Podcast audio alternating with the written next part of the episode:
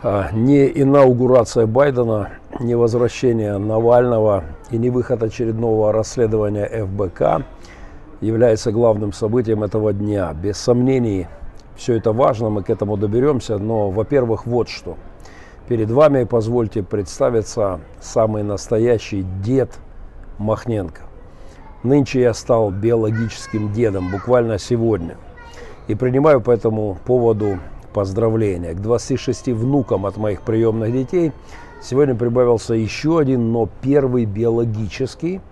И это меняет мой, э, как там, статус ВКонтакте. Ну, по крайней мере, в контакте с, э, с мироустройством, с мирозданием. В общем, добро пожаловать Лукасу на белый свет. Э, моя биологическая дочка Ульяна сегодня принесла мне такой подарочек. Вообще-то я понимал, что нечто светлое должно было случиться в этом мире в этот, с моей точки зрения, достаточно мрачный день. В день инаугурации Байдена, его очень левой помощницы Камалы Харрис. Я ожидал какого-то подарка с неба, и это случилось. Бог подарил мне первого биологического внука. Но не будем по-дедовски, по-стариковски буксовать на этой, хоть и крайне приятной для меня теме. Короче, полный вперед Лукасу благословений, а, ну а мы полный вперед. Однако жизнь закручивает очень витиеватые сюжеты. Прямо сейчас я в дороге, Бориспольский аэропорт, я на вылете. А, лечу на, в Соединенные Штаты Америки, в Калифорнию, но не, не на инаугурацию нового американского президента. А, семья Людмилы и Тимофея Игнатьевых идет через тяжелые дни. Людмила перешла за занавес вечности. Мои хорошие друзья из Сакрамента. А, я лечу на похороны Людмилы Игнатьевой. Я буду в Калифорнии, во-первых, на похоронах и еще пару недель Сакраменто, Лос-Анджелес. Если кто из Сакрамента, кстати, может помочь машиной на несколько дней, буду очень благодарен. Э, если можете, напишите мне в личку и, или в комментариях к этому эфиру на YouTube. Как всегда, я открыт к медийным предложениям в любом формате. Э, буду рад встречам с друзьями, но э, прошу особой поддержки у всех, кто верит, что есть Бог на небе, за семью Игнатьевых, за Тимофея и деточек, родителей Люды, родных людей, друзей, прошу вашей молитвы. Впрочем, к весьма впечатляющим событиям недели буквально через 20 секунд. А, летчик с фамилией Соловьев доставил Навального в Россию. Что, согласитесь, уже само по себе весело. Я не знаю, был ли бортпроводником э, Киселев какой-нибудь, и какая-то из стюардесс носила ли фамилию Скобеева. Я не уверен, что чай или вот ту самую водочку, которую колоритно пародируя Э, фильм «Брат» э, попросила Юлия Навальная. Я не уверен, что водочку подавал какой-нибудь Шарий. Но даже летчик с фамилией Соловьев уже э, замечательное знаковое совпадение. Но как бы то ни было, диспетчером этого рейса, доставившего Навального, хоть и с приключениями, но все-таки в Москву, или, можно сказать, самым главным пилотом, штурманом во всей этой истории, в конечном итоге, безусловно, был лично Путин – кто еще мог бы менять аэропорт и так легко дирижировать э, таким масштабным процессом и зрелищем?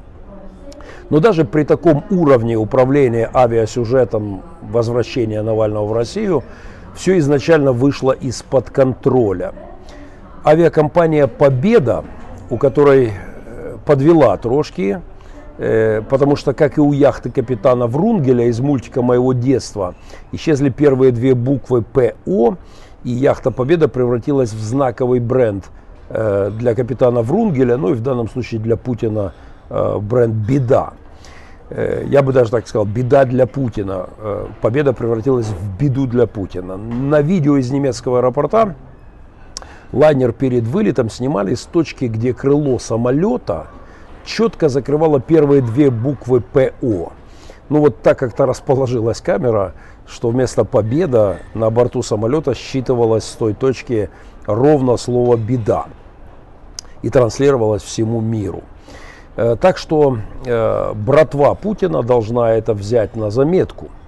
Тем более, что мем «мальчик водочки принеси, ты не понял, мы домой летим» это, конечно, привет э, от Навальных вот той самой питерской путинской братве, которая так и не уверовала, что сила все-таки в правде.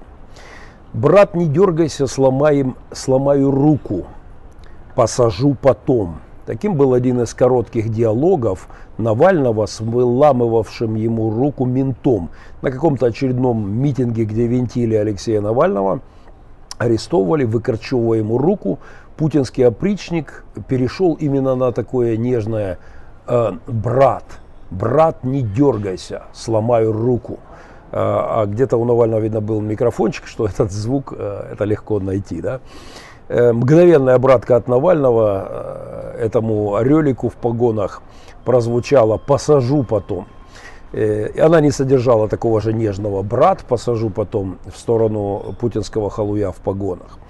Но вот этот линк с фразой из фильма «Брат» про водочку и домой летим, произнесенный с 13-го счастливого э, ряда, где были билеты Навальных, э, на авиакомпании «Беда», это, конечно, не к добру, не, не, не, не к путинскому добру. И даже летчик Соловьев и диспетчер Путин здесь не спасают ситуацию. Короче, все изначально вышло из-под контроля.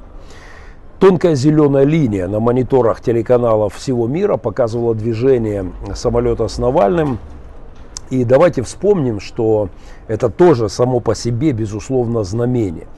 Знаете, когда сыпется матрица в компьютере, я даже проконсультировался у моего друга, крутого компьютерного специалиста, привет, Александр, э, когда сыпется матрица, появляется вот та самая тоненькая линия на экране – это знак того, что проблемы с, э, с самим сердцем, с основой компьютера, с матрицей. И, конечно, это зеленая полосочка, на которую несколько часов в режиме онлайн смотрели миллионы людей. Это полосочка, разрезающая Россию и, в частности, разрезающая Москву. Это не пустяк. Это катастрофа путинской материнской платы. И, конечно, нужно заметить, что весь мир, как мне кажется, не обратил внимание не то, что даже на летчика Соловьева, э, который разворачивал по, по приказу диспетчера Путина лайнер из Внуково в Шереметьево, весь мир не обратил внимания на то, что летчик нарисовал в небе над Москвой петлю, друзья мои. Прямо над столицей России, на глазах всего мира и лично на глазах Путина, в чем нет сомнений под его руководством, летчик нарисовал петлю. А Каддафи бы сообразил, что дело плохо, а Путин притормаживает и не останавливается. Поэтому я разъясню кое-что для российского президента и их элиты. Возвращение Навального – это, конечно, проблема путинской матрицы. Это, безусловно, удушающий прием для кремлевского диспетчера в бункере. Причем заметим, что нарисованная самолетом авиакомпании «Беда» с Навальным на 13 ряду, петля над Москвой, это, безусловно, это действие самого Путина, а не просто летчика Соловьева. Не сам же он э, развернул из Внуково в Шереметьево. Я бы сказал, что Путин своими собственными руками, отдав приказ на разворот и арест Навального, затянул петлю на своей диспетчерской имперской кремлевской шее. Я не то чтобы жалею об этом. Он такого финала, как Каддафи, безусловно, заслуживает. Я говорю больше о том, что все идет по плану и в четко определенном порядке. Ну, как и в Ираке, определенном направлении, в определенном порядке к финалу, как и в Ираке. Тонкая зеленая, зеленая линия с самолетом Навального, нарисовавшая петлю над Москвой с учетом кончины Каддафи, это конкретный намек Путину на его грядущий финиш – ну а мальчик водочки принеси. Э, и, и шуточка Навальных. Напоминание о том, что сила, она не в деньгах, не в халуях, опричниках, э, не в дворцах, не в бункерах. Она в правде. Лысый ублюдок в бункере нервничает. Так описал маневр самолета в небе Москвы и разворот от Внуково в Шереметьево один из парней, встречавших Навального в аэропорту. Трудно с этим не согласиться и тяжело этому не радоваться.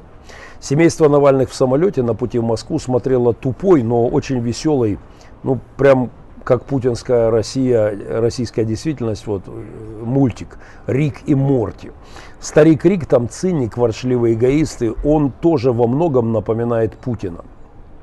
Ну хотя бы тем, что этот мультяшный персонаж Рик э, атеист, но в некоторых случаях молится Богу. Вот тут точное совпадение с чекистом маньяком-убийцей, серийным убийцем и по совместительству президентом России, потому что он тоже часто подсвечником подрабатывает э, в храмах своего коллеги чекиста э, по совместительству тоже патриарха Гундяева. Э, поэтому а, вот этот Рик в мультике каждый раз после своего чудесного спасения этот старик-атеист мультяшный забывает про Бога, и говорит, о, это просто была удача, и снова отвергает существование Творца. Как богослов скажу, что я знаю, чем такой микс молящихся атеистов 100% э, заканчивается. Так что готовьтесь, россияне, вместе с диспетчером, готовьтесь крон, к кронбергизации. Это тоже термин из Рика и Морти. Точно никто не знает, что это такое, но это какая-то гадкая история, погубившая прежнее мироустройство. Там что-то у них случилось при кронбергизации. Э, крон считывается кронбергизации, и пришел конец прошлому миру. Чего я от всего сердца желаю россиянам, потому как э, то, во что эти рики, эти старики-атеисты превратили Россию, старики-чекисты-атеисты, терпеть уже не могут не только украинцы на линии фронта. Похоже, что там наверху, в мире ангелов, заканчивается терпение. Я уверен, что э, у самого царя царей принято решение ставить точку, у Господа господствующих принято определенное решение по поводу путинского режима. Ну, о царе Путине и его царских палатах пару слов, конечно же, ниже. Э, буквально через 20 секунд нашей социальной рекламы. Спасибо тем, кто замечает наши социальные ролики и старается поддержать по мере своих сил. Огромное э, пасторское, отцовское, человеческое спасибо. Э, мы строим в том числе вот дом для семей беженцев. И будем очень благодарны, очень достойные люди, епископ, оказавшийся без ничего. Человек, который содействовал спасению около двух тысяч беженцев, перевез в своих «Жигулях» через линию фронта и остался без ничего. Мы э, в процессе строительства дома для его семьи, семьи его детей, внуков. Будем благодарны за любую посильную помощь. Уже оказавшись в матросской тишине, Навальный очень громким выпуском расследования ФБК нарушил тишину и далеко не только матросскую. Уже пару десятков миллионов просмотров на новом расследовании э, ФБК «Дворец для Путина». Э, вне всяких сомнений цифра будет расти дальше и побьет рекорды. И это, конечно, событие. Но что особенно впечатляет, что голос Навального звучит из тюремной камеры, где прямо сейчас он находится, расширяя тюремную камеру до немыслимых размеров, вмещающих десятки миллионов людей. Можно сказать, что этот голос превращает всю Россию в камеру, в матросскую тишину и одновременно разваливает стены этой тюрьмы, этой, этой камеры. Зрелище, конечно, великолепное. Знаете, как голоса пророков в Библии, как проповедь легендарного Джона Нокса лишала покоя королеву Марию. Э, этот ютьюбовский шедевр Навального и его команды врывается в дворец Путина, пролетает в его, прям в его там опочивальне, и никакому бункеру не укрыть этого серийного маньяка, кремлевского Чикатило, от вторжения правды. О стиле жизни Путина безумном, чокнутом в эти дни узнает приблизительно вся Россия. И это вам не уточка Медведева. Это Путин э, на том самом шесте, существование которого продемонстрировано в этом расследовании в одной из опочивален, в одной из э, комнат для развлечений. У Путина там сцена и выезжающий э, из-под земли шест. Так вот, это расследование, это безусловно сам Путин на этом шесте э, в, в одном из своих залов для развлечений. Это ирония судьбы. Получается, что вся Россия сидит в этом зале, а Путин в неглиже извивается на том самом шесте э, в течение почти двух часов этого э, расследования ФБК. Это уже не просто, друзья, о трусах Навального, это уже про подгузники, про памперсы кремлевских чекистов. Это сюжет про давно, слишком давно несменяемые памперсы российской сволочной, гадящей под себя и на головы своих сограждан власти. Это расследование Навального и его возвращение подтверждает, э, что то, как подтверждает то, как сильно портит Путин воздух в Россию. И это, конечно, не сравнимо ни с каким климатическим ухудшением там, мирового уровня, ни, ни с каким глобальным потеплением. От того, что творят кремлевские бандиты в этическом, в нравственном отношении, действительно уже нечем дышать нормальным людям. По сравнению с той фразой Джорджа Флойда, помните, «не могу дышать», здесь все куда серьезней. Колено власти в данном случае не просто на шее бандита-наркомана, как было там, оно на шее любого порядочного человека а, а, убив, попытаться убить человека, почти убить, и при его возвращении устраивать это шоу с его арестами, э, ну просто нечем уже дышать. Этот режим нужно выносить. И чем быстрее, тем менее страшным будут последствия для россиян. Я продолжаю повторять это. «Вставай, страна огромная» надо было петь не в 1917-м, э, поддерживая коммунистов. Это надо петь сейчас, против внуков тех коммунистов. Напоминаю, дед Путина был поваром Ленина и поваром Сталина. Э, пока еще можно петь, пока еще можно хоть что-то вдохнуть, кричите, россияне, возмущайтесь духом, поднимайтесь и выносите не людей. Э, как там у российской молодежной музыкальной группы э, с пакетом мокрым на голове, с электрометками на руке, моя Россия сидит в тюрьме. Но верь мне, это пройдет. Конечно, не Навальный по большому счету сидит в тюрьме. Он-то как раз на самой что ни на есть свободе. Несмотря на то, что находится в камере. Это Россия в тюрьме, в ГУЛАГе путинском. Да и сам Путин в своих дворцах уже не свободен. Он в тюрьме своих бункеров, своих палат. Но и это пройдет, безусловно, это пройдет. Не вечно портретом ягоды Ягоды, наверное, правильно, одного из главных строителей ГУЛАГа, э, не вечно его, их портретом висеть на стенах ментовских участков.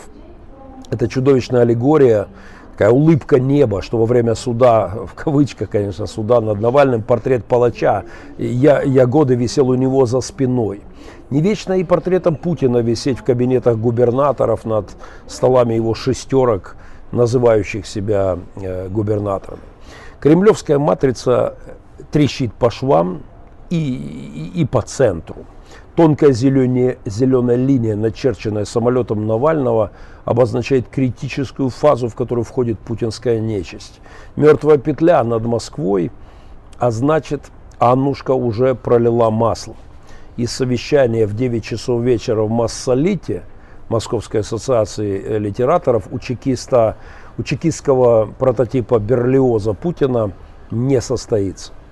Мой респект Навальному и его команде, мое почтение всем, кто будет в грядущих российских событиях не отсиживаться по норам, а делать хотя бы что-то посильное для выноса путинской нечисти на свалку истории. 20 секунд, и мы вернемся. Утром, в день, когда начался въезд Навального в Иерусалим, в смысле в Москву, я читал моему другу, гостившему у меня Сергею Демидовичу, любимая, легендарная э, у Галича «Я выбираю свободу». Пару строк для россиян, которые стоят перед таким экзистенциальным выбором. Решайте, где вы, решайте, кто вы.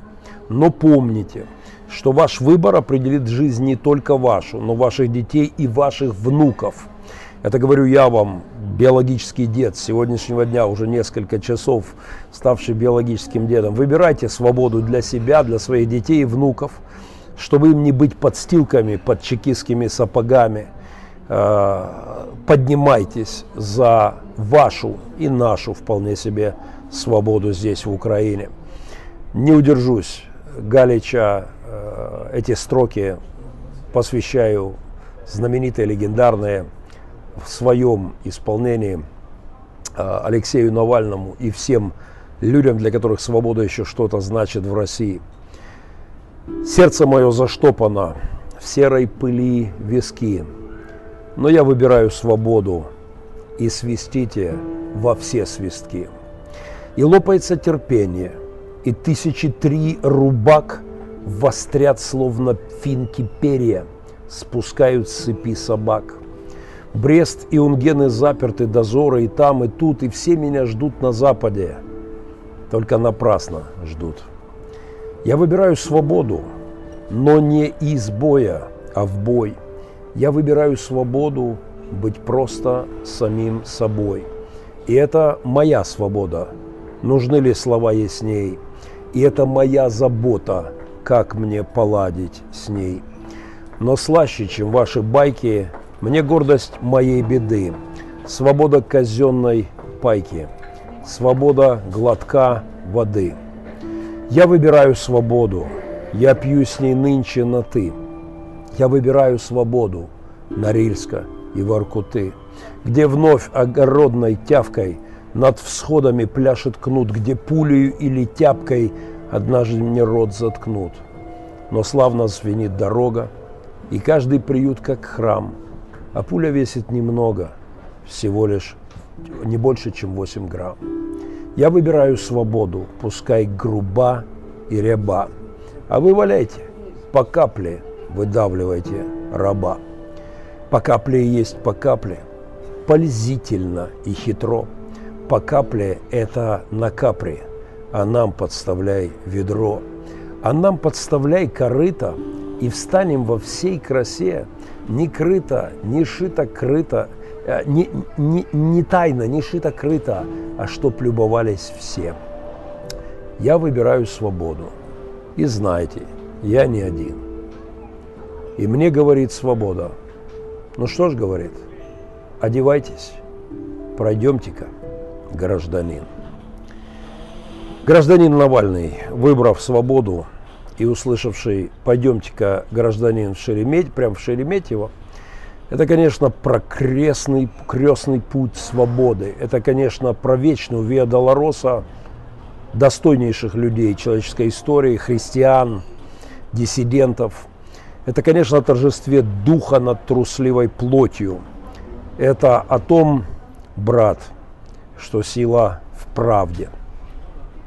Именно 17 января, в день въезда Навального в Россию, но ровно 30 лет до этой даты – многонациональные силы, дислоцированные в зоне Персидского залива, начали легендарную операцию «Буря в пустыне», которая в конечном итоге привела к тому, что петля на шее Саддама затянулась и в прямом, и в переносном смысле.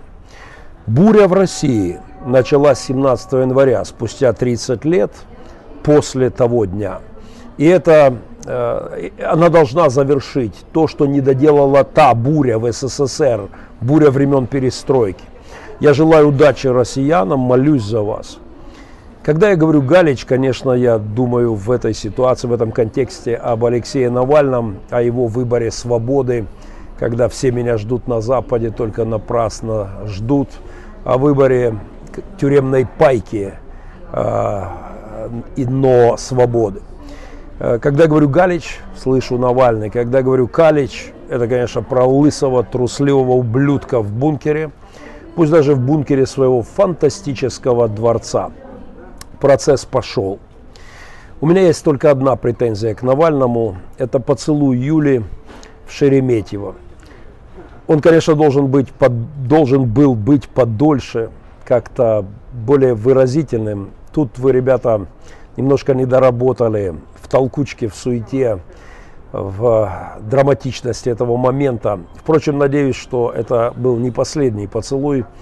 И как там в другой песне «Братья Грим» есть такая группа замечательной песни «Как здорово, что ты есть у меня, аллилуйя». Пусть бури и беды обходят вас, в данном случае Алексея и Юлию, стороной. Отмерено время немало нам на поцелуи. Как здорово, что ты есть у меня, воздух мой. Желаю сил Юлии Навальной и времени на поцелуи со своим возлюбленным по окончанию этой истории. Надеюсь, что такового будет немало. Но свежего воздуха, перемен России, всем россиянам, всем моим многочисленным друзьям и благословений всем. А, приветствую моих э, друзей, как всегда, отдельный привет врагам. Я вынужден эту программу монтировать кусками, потому что нахожусь э, в дороге. Но позвольте э, поблагодарить тех, кто замечает нашу социальную рекламу и пытается по мере ваших возможностей как-то поддержать, помочь нам в нашей работе. А, у, моих, у одного моего хорошего друга, миссионера, был такой проект под названием Holy Cows – «Святые коровы». А, так назывался этот миссионерский благотворительный проект. Они покупали коровы. Мы в том числе участвовали там в Африке для детских приютов, многодетных семей, которые просто давая возможности, возможность выживать этим проектом и обеспечение а, организовывая продуктовое. Так вот, мы решили наш коровий проект назвать э, почти святые коровы, almost holy calves по понятным причинам вот эту нашу мариупольскую попытку запустить молочное хозяйство мы именно так именуем. Я буду очень благодарен, если вы поможете нам прямо сейчас. У нас вот э, наш почин такой, да, мы э, приобретаем э, корову для э, такого старта, шве швейцарская какая-то, какие-то Швеции, ну, это очень хорошая корова, которая очень много дает молочка, и будем пробовать это дело хорошо развивать. Поэтому огромная благодарность тем, кто как-то замечает нашу рекламу. Позвольте также отдельно поблагодарить человека, который после прошлого моего эфира сделал спецпожертвование на завершение нашей теплицы, тепличного хозяйства. Мы в феврале запускаем большое новое хозяйство, и нам не хватало сумму, которую перекрыл этот человек – увидев мой предыдущий эфир. От всей нашей команды огромное спасибо. Он э, э, просил не называть его фамилию, звать его Егор. Егор, огромное спасибо вам и вашим родным, близким. Благословений. Пусть Господь усмотрит ваши нужды.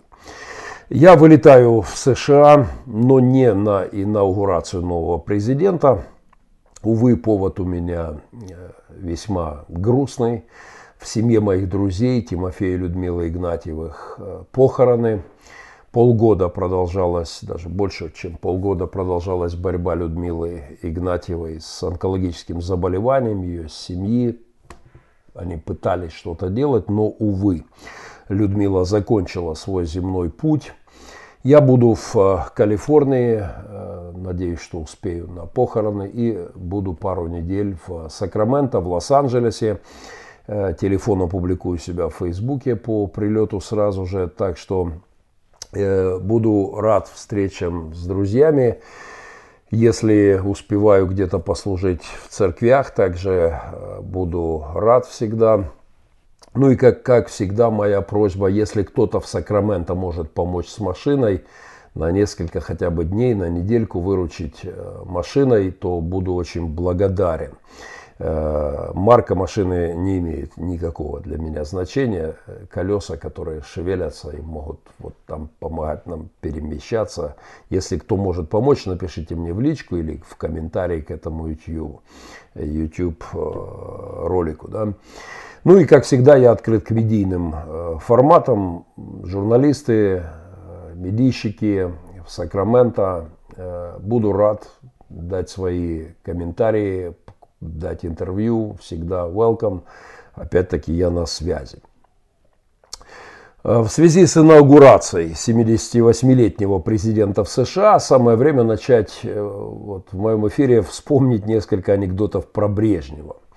Я напомню, что Леониду Ильичу Брежневу при смерти, на, на момент смерти было 75, в 78 заступает э, Байден на президентскую должность при всех достоинствах развития медицины, конечно, это уже, ну, мягко говоря, возраст.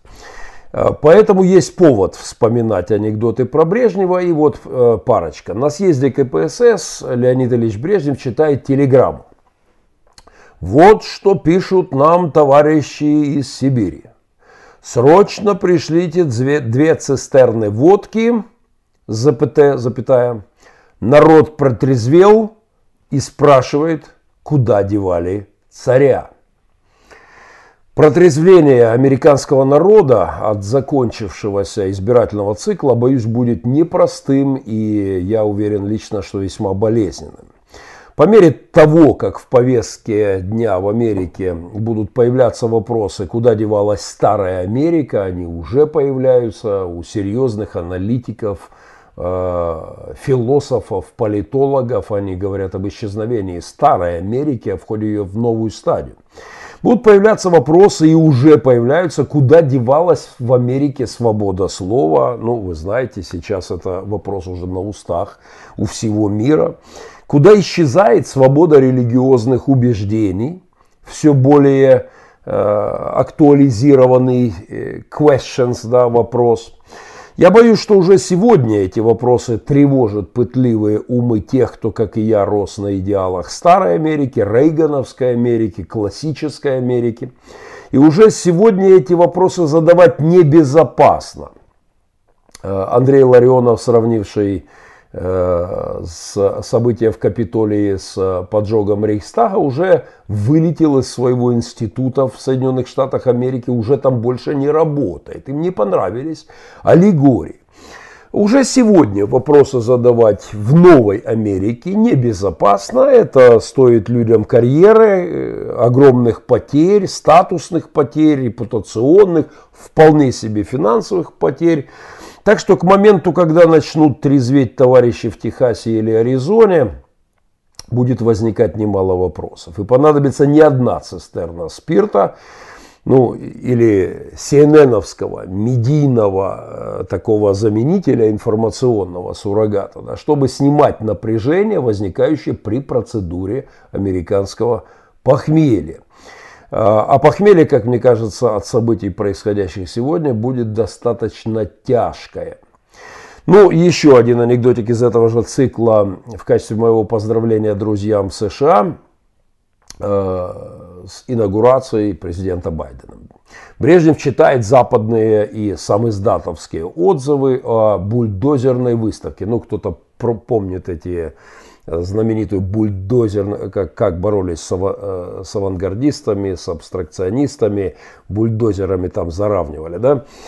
Эм, и вот читает Брежнев, э, что пишет Запад по этому поводу, отзывы э, Запада и самиздата советского. И там такие цитаты. «Чудовищное преступление против свободы творчества, красный сапог на горле культуры, варварская выходка коммунистов, Гневно осуждаем, передовая общественность мира не допустит. Деятели литературы и культуры протестуют. Леонид Ильич Брежнев отбрасывает эти бумаги, закрывает лицо руками и гневно шепчет «Быдло! Бескультурные, чумазые быдланы! Это же с бульдозером был перформанс!» Бульдозер, сметающий картины, это же аллегорическое олицетворение хтонического ужаса. Это же экзистенциальное воплощение протеста против агрессивных тенденций мироздания. Современное искусство обязано шокировать и эпатировать. Боже, какие же они бесчувственные и бескультурные быдланы эти критики. Осуждают они, что эти дикари вообще смыслят в передовом акционизме. Я, конечно, считаю, что то, как красиво левые сделали республиканцев, и Трампа в частности, это самый настоящий политический перформанс. Я требую признать всю прошедшую кампанию, включая погромы БЛМ и вот этого рогатого парня в Капитолии, э, весь прошедший электоральный цикл в США я требую признать шедевром современного гибридно-политического пропагандистского искусства. Ну а все, кто по достоинству не оценил красоту перформанса, это реально все эти правые быдланы, не смыслящие ничего в мировых трендах.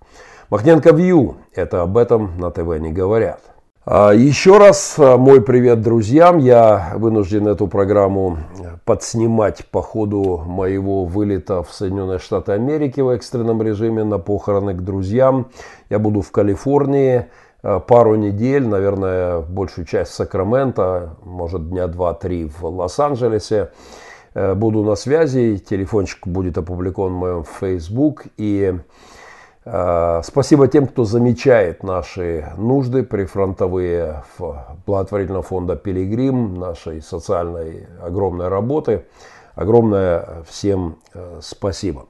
У нас здесь пополнение в нашем, э, в нашем хозяйстве. У меня был Демидович на этой неделе, и прямо к его приезду знамение у нашей овцы дали первый приплод. А, спасибо тем, кто помогал нам приобрести наших овечек. И несмотря на то, что они пережили атаку волков в самом прямом непосредственном смысле этого слова, а, стадо продолжает умножаться. Вот первая овечка родилась у нас прямо в день приезда Демидовича. И прошу заметить, она абсолютно черная, что явно показывает правоту черного портфеля по сравнению с белым, и только маленькая такая белая пятнышко на голове. Но, правда, Демидович настаивает, что белое пятнышко на голове, оно символично тоже немало весит. Но спасибо тем, кто помогает нам в наших социальных проектах. И в частности, сейчас одна из наших задач, вот мы хотим двинуть молочное производство, и с этой целью приобретаем коровушек даже какого-то швей, швейцарского или шведского, ну, короче, хороших коровушек, э, которые вполне себе должны давать солидные э, удои. Поэтому спасибо огромное тем, кто э, замечает и как-то поддерживает нашу работу. Еще один анекдот, пожалуй, самый грустный, но, увы, у меня есть повод его озвучить. Еще один анекдот про Леонида Ильича Брежнева. Прилетает Брежнев в Бонн в столицу Западной Германии. У трапа его встречает почетный караул с оркестром. Немцы встречают Брежнева. Но Леонид Ильич, ни на что не отвлекаясь, не реагируя ни на музыку, ни на приветствие, деловито подходит к клумбе, берет горсть земли, кладет в карман, возвращается в самолет и улетает назад на родину. После этого скандал, встречающие ничего не поняли в Германии. А, Советское министерство иностранных дел посылает в Германию следующую ноту с объяснениями. Приносим извинения за случившееся недоразумение. Вместо программы мира в главу страны Леонида Ильича Брежнева была заложена программа лунохода. Друзья, у меня, увы, нет сомнений в том, что кто и какого рода программы будет вкладывать в Байдена и его администрацию. Это будут делать левые гуманисты нового времени. И с парочкой тезисов этой программы, которая уже вполне очевидно декларируется, я вас сегодня отдельно э, познакомлю. Вот этот роскошный документ э, от секулярных демократов Америки я имел честь э, просмотреть. И, и надо признать, это шокирует. Итак, основ, э, этот документ э, инициировали, подготовили секулярные демократы Америки. То есть безбожные атеисты, э, антитеисты, антихристиане, антирелигиозные демократы – подготовили этот 28-страничный документ. Многие из них являются конгрессменами, там, сенаторами и так далее. Называется этот документ, который специально разработан для, Камал, для Байдена и его э, помощницы э, Камалы Харрис. Называется он так «Восстановление конституционального секуляризма и патриотического плюрализма в Белом доме. Ну, то есть это такая программа, вкладывающаяся, вот как в Леонида Ильича Брежнева в том анекдоте, вкладывающаяся в, э, впихыва, впихивающаяся в голову Байдена и его новой администрации. восстановления поруганного с точки зрения э, секулярных безбожных демократов, поруганного Трампом за четыре э, прошедшие годы секулярного обезбоженного пространства в верховной власти Соединенных Штатах Америки, да, президентской и вообще во власти, в властных кругах США. Этот документ удивителен, шокирующий и, конечно, достоин внимания. Он был опубликован в начале декабря, но как-то до меня добрался только сейчас. И это собрание секулярных идей с требованием безбожных демократов очистить от религиозного влияния, дурного религиозного влияния Белый дом и вообще государственные институты, все государственные институты в США. Это, конечно, призыв к спасению мира от, ужас, от ужасных последствий религиозного влияния, которое, конечно же, приводит к распространению ковида. Это ковид, если вы не знали, это все от, от христиан и от этих религиозников. Они ведь протестуют там против чего-то, и поэтому из-за них вся зараза, они собрания свои не прекращают, из-за них, в общем-то, все это и происходит. Э, это из-за религиозных людей и их влияния на властные институты Соединенных Штатов Америки глобальное потепление. Если вы не были в курсе, это, конечно, влияние религии провоцирует глобальное мировое потепление. Экономические проблемы в мире, опять-таки, безусловно, дурного влияния христиан и этих монотеистов, которые лезут со своими э, ценностями христианскими и мешают преобразовать экономический мир, переделать этот мир. А, поэтому надо избавиться от религиозного влияния, э, которого, представителем которого ярым был, конечно же, Трамп, его администрация. А, Глен Ли Бек, а, Глен Бек, американский консерватор, журналист, радио и телеведущий, политический комментатор – Э, в одном из своих блогов назвал этот документ, эту программу секулярных демократов, которую в Леонида Ильича Байдена вкладывают леваки демократы, ужасным документом. Я абсолютно вынужден с этим э, согласиться. Его цитата. «Светские демократы Америки только что выпустили ужасный документ, в котором команде Байдена предлагается несколько шагов, прямо направленных против прав консервативных религиозных американцев. Ну, что называется, началось. Я, я бы сказал, началось. И, в общем-то, то, о чем э, говорили христиане в случае левого поворота. А, продолжаю цитату американского консерватора, э, радио и телеведущего. Некоторые из предложений включают удаление из валюты, американской валюты, легендарного «In God we trust», we trust да, мы верим в Бога. Э, вот они предлагают удалять это все, это же оскорбляет, это же мешает развиваться экономике, потому что э, вот эта надпись мешает, понимаете, христианство уже не основа экономического рывка Америки, экономического успеха Америки, а преграда на пути развития экономики. Вот так видят мир и историю секулярные демократы. Э, они предлагают прекращение всякой государственной поддержки кризисных центров для беременных. Уже что им помогать этим кризисным во время беременности? Пусть делают аборт за наши налоги. Вот лучшая помощь беременным. Э, а, а тут христиане, видишь ли, кризис-центры требуют финансировать для беременных.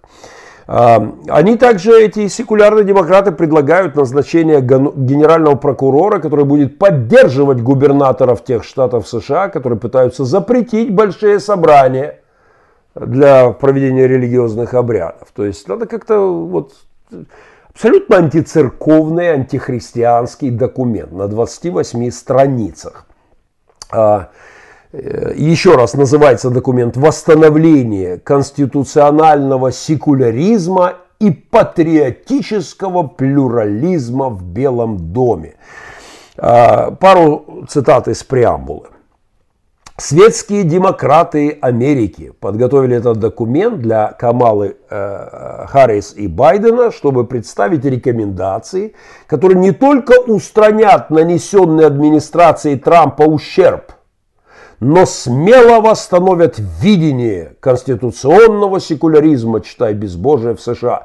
Итак, вот Шла себе Америка в тренде безбожия, тут появился этот махровый Трамп, все тут начал этому мешать, но секулярные демократы расписали свою программу, и Байден и Харрис вдохновят навести порядок и нейтрализовать это негативное влияние Трампа и христианских этих всяких консерваторов.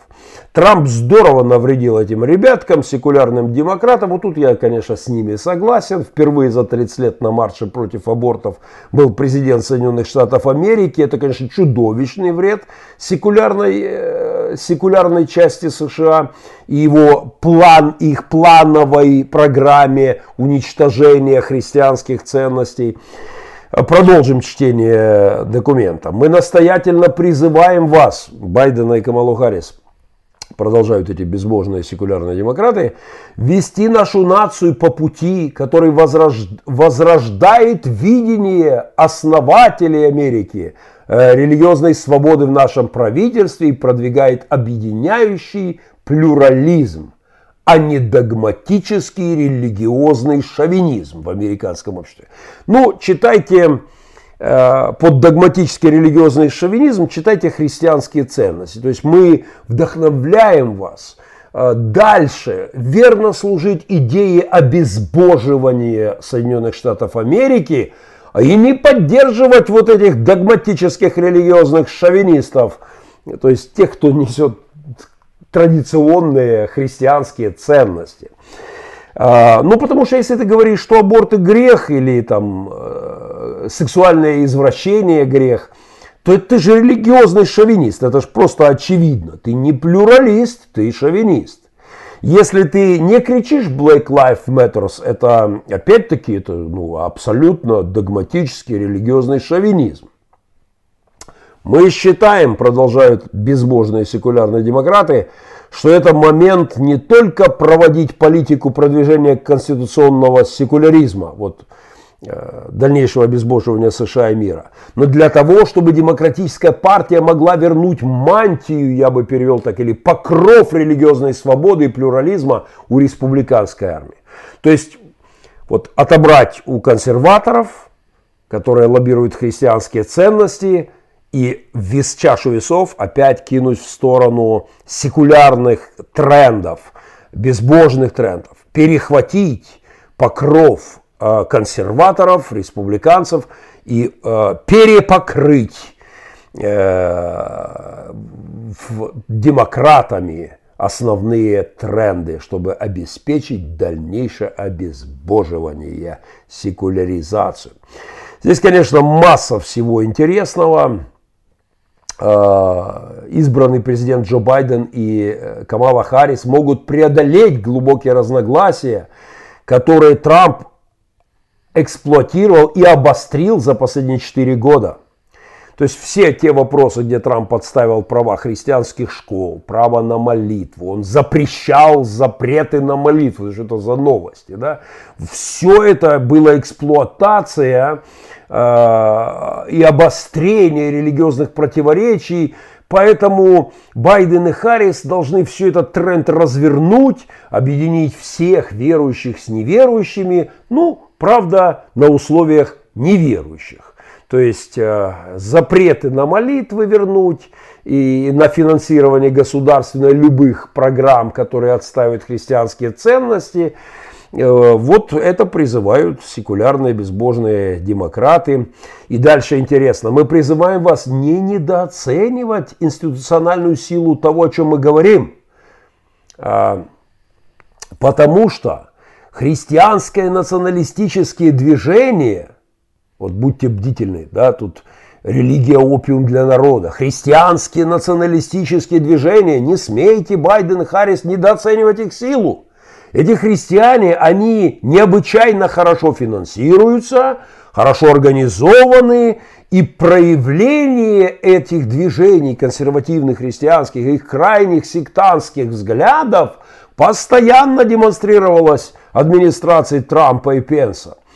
Э, ну, вот кто, оказывается, правил США последние 4 года, сектанты правили, но теперь-то восторжествует истина – истинный свет секулярный вновь прольется на, э, из, с Капитолия на, и обеспечит разворот Америки обратно в секулярные тренды.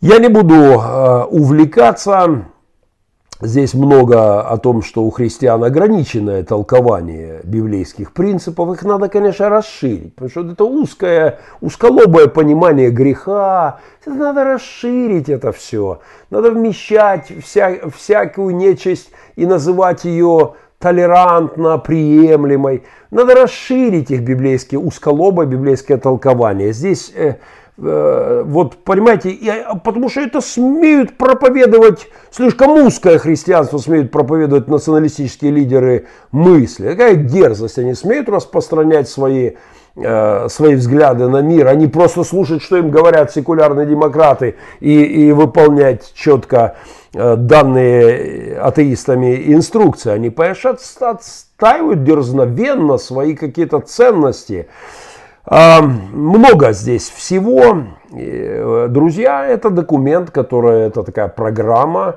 анонс э, э, разворота Америки от наметившейся правой реконкисты назад в левую. Э, здесь будет все очень интересно. Дальше они призывают а, а, Байдена с Харрис стать чемпионами в сфере секуляризации, что мне очень сильно вот сделайте то, что не удалось до вас никому сделать. Вот просто побейте все рекорды, станьте чемпион. Мы призываем вас стать чемпионами. Ну и, конечно, здесь э, вся эта э, терминология BLM и гендерная и, и так далее, все это здесь присутствует. Настоятельно рекомендую с этим документом ознакомиться. Не нашел я перевода на русский. Ну, это программа, которую вкладывают в голову э, в головы новой администрации Белого дома.